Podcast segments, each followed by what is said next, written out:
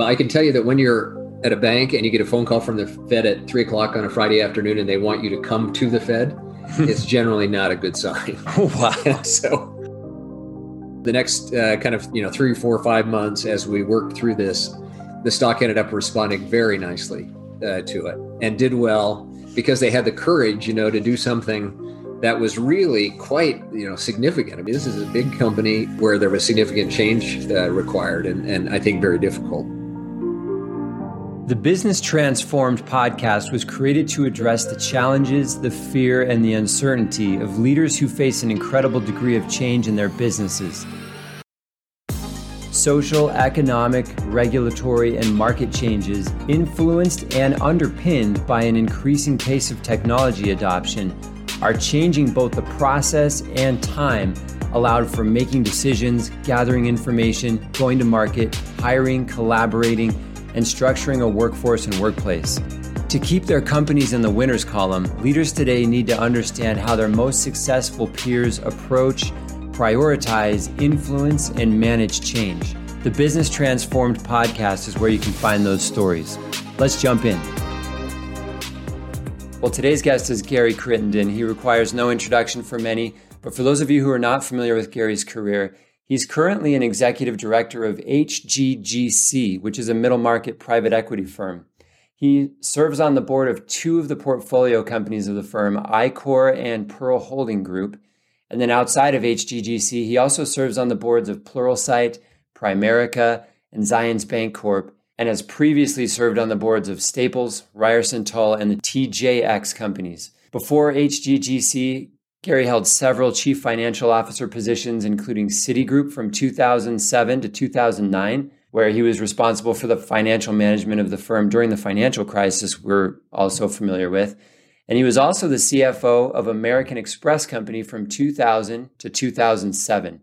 Before that, he was the CFO of Monsanto, Sears Roebuck and Company, Melville Corporation, which was the parent company of CVS, and Filene's Basement. On three separate occasions, the readers of Institutional Investor magazine named Gary one of the best CFOs in America.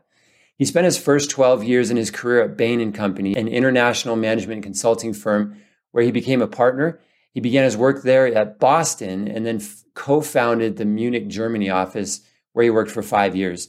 He eventually headed the firm's retail practice area. He graduated from the great university here in Utah, Brigham Young University, and has an MBA from the Harvard Business School and also has an honorary doctorate degree from Weber State University in recognition of his service in business and the community. And on a personal note, I really enjoyed speaking with Gary because of the gracious nature of his personality and the way he carries his deep experience and competence with a, a really engaging humility. I think you're really going to enjoy this conversation. Let's jump in. Gary, thanks so much for taking the time to be with us today. I'm really excited to learn from your experiences and, and hear about some of the things that you've learned as you've led change at organizations.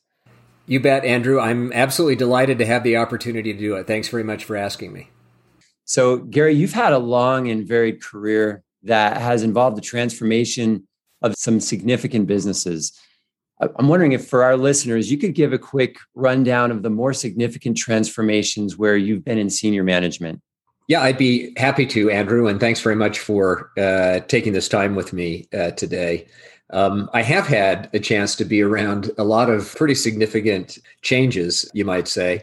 And so maybe I'll just list them off kind of quickly. And uh, then, if it makes sense, we could talk about it a little bit more in detail. Yeah, absolutely. So, uh, probably the biggest one earlier in my career uh, was the breakup of the company, which is now CVS, the drugstore chain that you're aware of, uh, mm-hmm. into its component parts. I can explain that a little bit in a while, but it was CVS was part of a broad based retail company that included Marshalls and six or seven other retailers that you'd all be familiar with. And okay. I was there at the time that that company was broken up, and I can provide a little backdrop uh, on that. At another point in my career, I, I had just joined Monsanto, uh, just uh, days after a merger at Monsanto was announced with American Home Products.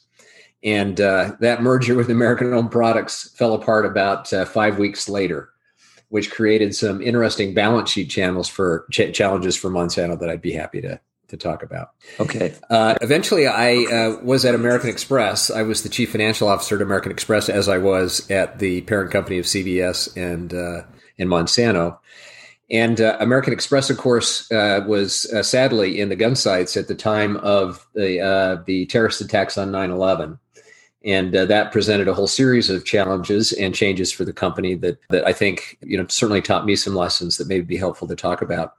Eventually, the changes that we made at American Express led to the spinoff of a significant portion of American Express uh, into a company that we called uh, and that people would know as Ameriprise. So Ameriprise used to be part of American Express we spun that off and created a different profile for the company. Okay. Uh, in terms of CFO, uh, my last significant role was at uh, Citigroup, where I was the chief financial officer. When I joined the company, it was months before the start of the financial crisis. So maybe that tells you something about the advice that I'll give you today. But anyway, it was months before the financial crisis. And obviously, Citigroup was right at the core of what happened there. And uh, there were some significant changes which came about as a result of that.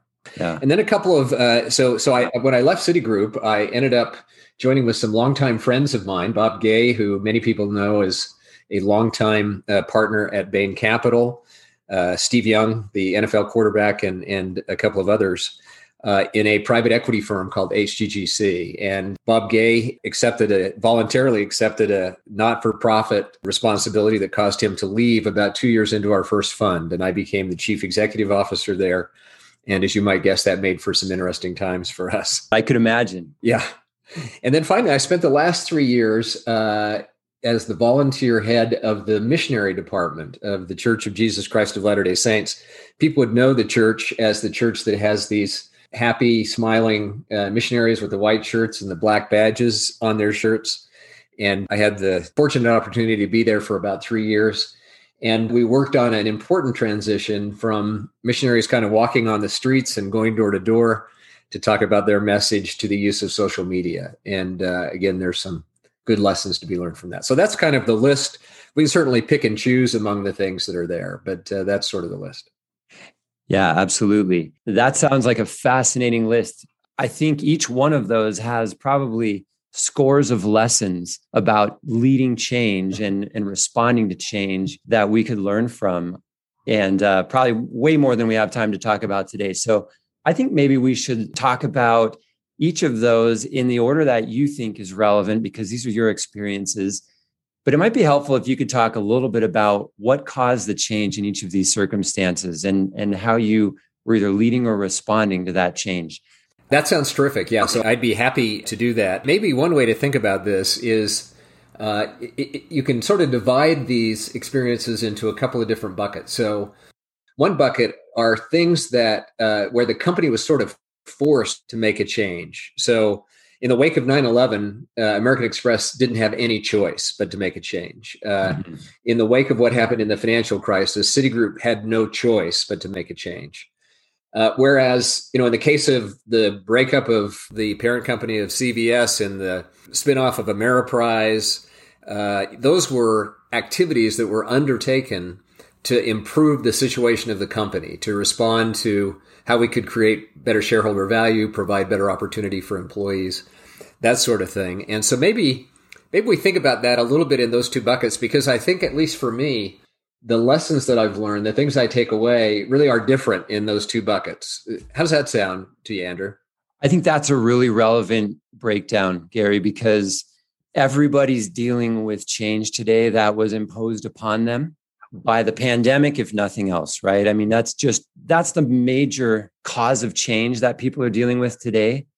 And yet it's not the only one by far. As a matter of fact, people are many companies are looking at you know, the year before the pandemic when things were good and saying, why didn't I invest more in change?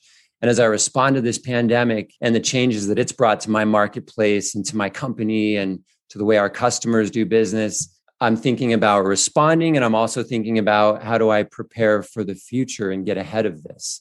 And so I, th- I think that's a wonderful way of looking at this. So maybe why don't we start with the end a little bit there? Maybe talk a little bit about Citigroup. Um, so as okay. I said I joined Citigroup. I, I, think my first day was the 27th of February of 2007. And uh, Citigroup had had a very profitable quarter measured in the single billions of dollars.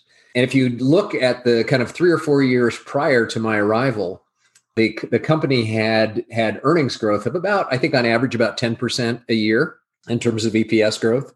Okay. And yet the stock price had not done well. The stock price had really languished and uh, had not done very well. Hmm. And uh, so I was hired uh, to try and change that trajectory. And so we uh, and the rest of the finance team were happily on a mission to try and do that, understanding you know economic value added and the kinds of things that are important in the financial services industry. And uh, during the course of the summer of 2007, the first signs that there were were significant issues in the housing market in the United States began to show up. And we had some of that. You know, we had uh, obviously a mortgage business there, and we also had a very significant position in uh, what were called CDOs, collateralized debt obligations, which were essentially structured instruments that were a roll up of a lot of underlying uh, mortgages. Yeah. And uh, and we saw, you know, in the mortgage business and in in some of the lower rated structured investments that we had, some weakness over the course of the summer. And uh, that weakness started to grow more pronounced uh, until we got sort of into October. And by the time we got into October, it was clear that it was going to be a significant issue for us. Long story short, within a relatively short period of time, Citi was under enormous pressure to try and raise capital. Over the course of the next year, year and a half or so, we raised, I, I believe, $98 billion in capital. And we sold some, as I recall, 25 or 26 separate businesses. Uh, we uh, unfortunately had to let about 75,000 employees go it was a very significant time of change for the company. And, and I think uh, many of the hallmarks of change in a circumstance where you're really under pressure to make change are kind of evident in that. Uh, so uh, it had to happen quickly. You know, it's not like we could take a long time uh, yeah. to make decisions. Obviously, the regulators were very concerned with what the situation was. And uh, so we had to act quickly. There was obviously a burning platform it wasn't hard to get employees in the organization to uh, focus on the change that needed to happen. Hmm. But but it also required us to have a plan. So you know what I mean. You can't just say, "Okay, we're going to change." What are right. we going to do to change? You know, we these are businesses we've had for a long time, and employees that have engaged in running these businesses, and uh, yeah. So it put put significant pressure on us, obviously, to make those uh, changes. Fortunately, because of the fundraising that we were able to do, the uh, and the support of the U.S. government, as you recall, the TARP program and and uh, other asset protection programs that the federal government put in place, uh, we were able to. Uh, the company was able to survive and uh, you know made it safely through those years uh, of the financial crisis. So that kind of thing is usually true in a situation where you're responding to you know something that is is a kind of a, a very significant challenge for the company. So uh, maybe just a couple of minutes on Monsanto, if if that would be helpful. As I said, I just joined Monsanto just days after the merger with American Home Products was announced, and it was an interesting transaction in the sense that uh, that uh, the company was going to have co-CEOs. So Bob Shapiro, the CEO from Monsanto, and Jack Stafford, the CEO of American Home Products, were going to continue on after the merger as co-CEOs. And uh, I knew Bob well. I'd met him obviously during the recruiting process, and I had confidence that Bob could manage through that somewhat challenging organizational structure. But it ended up not working. And uh, so, literally a few weeks into my tenure at Monsanto, uh, it was announced that uh, that merger was not going to happen. Now, wow. Normally, Andrew, you wouldn't have thought that would have been a big deal. right? Yeah, because right. you know Monsanto could go on. Yeah. The, the problem is in anticipation of the merger, the company had done several large acquisitions and had funded those with debt. And in the combination, American Home Products was building, was bringing enough equity that our debt to equity ratio made sense. Uh, but without American Home, we were way over levered. And, okay. uh, and so we quickly had to kind of recalibrate our strategy. That's really interesting. So, both of these so far are cases of you use the term burning platform where you just have to react yeah. fast. You didn't have much time in either of these cases. I remember when I, when the financial crisis of 2007 hit, there was very little warning. One of the clients of the company I worked for was American Home Mortgage. We, I think we did some work. I was at a small company, but we did some work for one of their smaller yeah. divisions, and uh, they were gung ho with us, and all of a sudden they stopped and they wouldn't respond to our messages. And then we started seeing the news. So I couldn't imagine what it was like as a leader at a company where you know you were going to be right in the crosshairs of all of these challenges. How you how you wake up one morning thinking everything is okay, and then by the end of the day, it's like nothing is okay. Yeah, it might be worthwhile just to share a little story uh, with you that really underlines that from the financial crisis. So, yeah. um, uh, one afternoon, Friday afternoon. So by now, Vikram Pandit had become the uh, CEO of Citigroup. So Chuck Prince had resigned. Vikram was the new CEO. Vikram, uh, I had gotten to know the prior year. Uh, he ran the alternatives business at Citigroup, and uh, he called me into his office. It was about three o'clock, and he said, "You know, I just got a phone call from the Fed, and they would like us to come down for a meeting this afternoon." Well, I can tell you that when you're at a bank and you get a phone call from the Fed at three o'clock on a Friday afternoon and they want you to come to the Fed, it's generally not a good sign. wow. so anyway, and they told us they told us to go in the back door so that nobody would see us. And, oh my uh, goodness! So long story short, we got in the car, we drove down there. We did go to the back door. We went into a, a meeting. Uh, in the meeting, uh, eventually, so we we sat in a room for like three hours and nobody was there, just looking at each other. And then eventually we were ushered into a larger room where it became clear that two senior executives from each of 10 of the 11 major financial firms in the United States were there.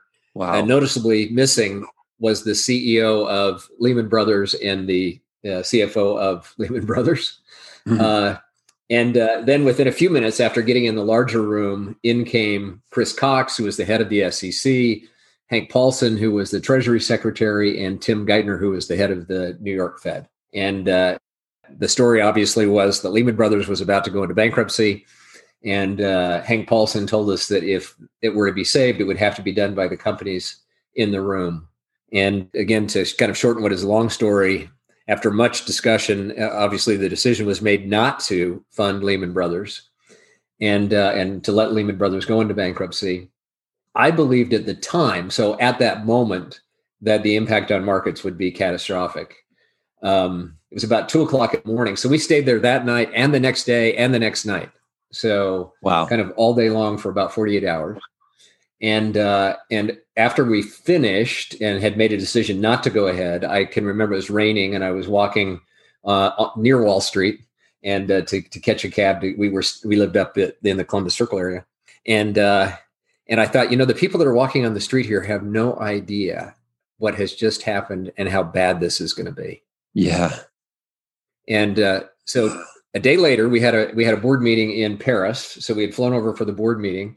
I told the board uh, that I was shocked that here we had gone two days and the markets had been relatively stable, and uh, that maybe I was wrong about what had, would happen.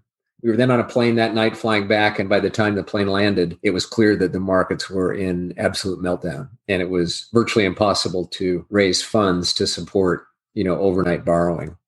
And so, you know, these these crises happened so quickly, as you rightly stated in your example there, and were so significant that the firm just had to make the changes that were needed. And obviously, the, the real key challenge was to know what to do in that short a time period to yeah. make sure you're in a spot where the where the company can actually uh, survive. So yeah, that's sort of examples of you know major change that uh, that uh, in, involved where you didn't have much choice. Um, let me talk about a couple of others that are kind of much more pleasant to talk about, and, and that is where hey, you that. know you're trying to make a change for the better so let's talk about CVS. So everybody knows CVS. Uh, they won't know the name of the then parent company of CVS, which was called Melville Corporation. Okay. Uh, early in my career at Bain, I, I had spent a lot of time in retailing, and uh, I ended up leaving Bain after being there for 12 years to join as a CFO of Melville Corporation. And uh, Melville owned CVS, and as I said, Marshalls, Linens and Things, Wilson's Leather, Thom McAn Shoes, Foot Action, the athletic shoe company. Okay, I know Foot Action. Do you know Foot Action? Yeah, I do. so, I do. I bought so that's good. there. And and most people will know uh, Marshalls, obviously. Yeah. And uh, anyway, the company company hadn't really uh, it was was okay. Sort of, uh, it was a big company, obviously, and was doing okay. But the stock market, the stock price had really languished for quite a while. And uh, so again, I was hired uh, to sort of support the management as they took a good look at why why that was the case. And uh, so as you talk to people in the leadership, they would say, you know, uh, mo- most of the leaders, by the way, came from CVS. So, in fact, the actual founder of CVS, Stan Goldstein, was my boss. The guy who actually opened the first store and put the first products on the shelf. Oh, wow. Was my boss. Wonderful guy. Yeah, isn't that something? That's amazing. So Stan and and then and the chief operating officer or president was a guy named uh, Harvey Rosenthal, and uh, Harvey had spent his career also at CVS, the CEO, really had a great understanding, obviously, of that business and had built a, a fantastic company.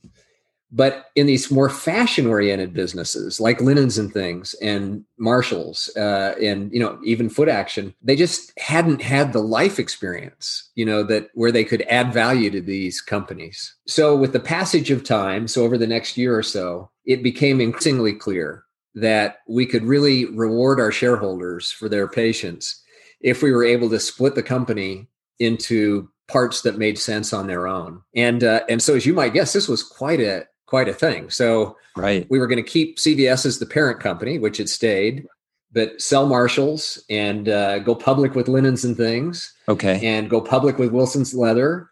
And uh, you know, each of these businesses had sort of a different outcome yeah. uh, associated with it. And over the next year or so, that's sort of what we engaged in was the uh, was this the sale or spinoff or of, of each of these different enterprises. And uh, of course, when we first announced it, it's always a shock. So the day that we're recording this, for example, uh, the merger, the day here today that you and I, Andrew, are talking, the merger between Warner Media and Discovery was announced, which uh, sounds like a very sensible transaction to me. So uh, AT&T is going to spin off Warner Media. They're going to merge with uh, Discovery.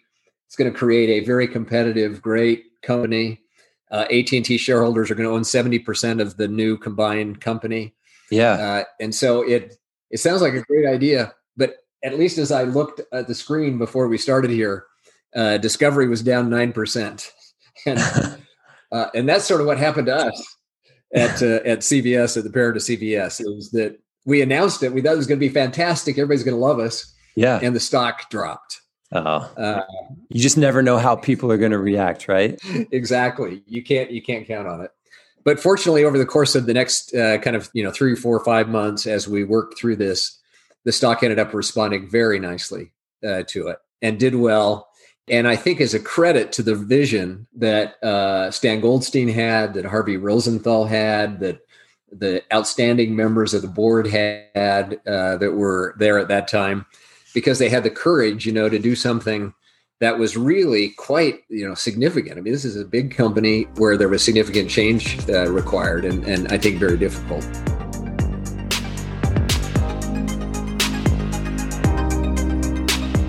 Well, thank you for listening to the Business Transformed podcast today. This is episode one of two covering my interview with Gary Crittenden. Tune into episode two next time to hear what Gary's experience has taught him about where power should reside in an organization. Should you be centralized or decentralized? And also how to manage innovation at a company where the business is already successful and only part of the business sees the need for change. We'll see you there.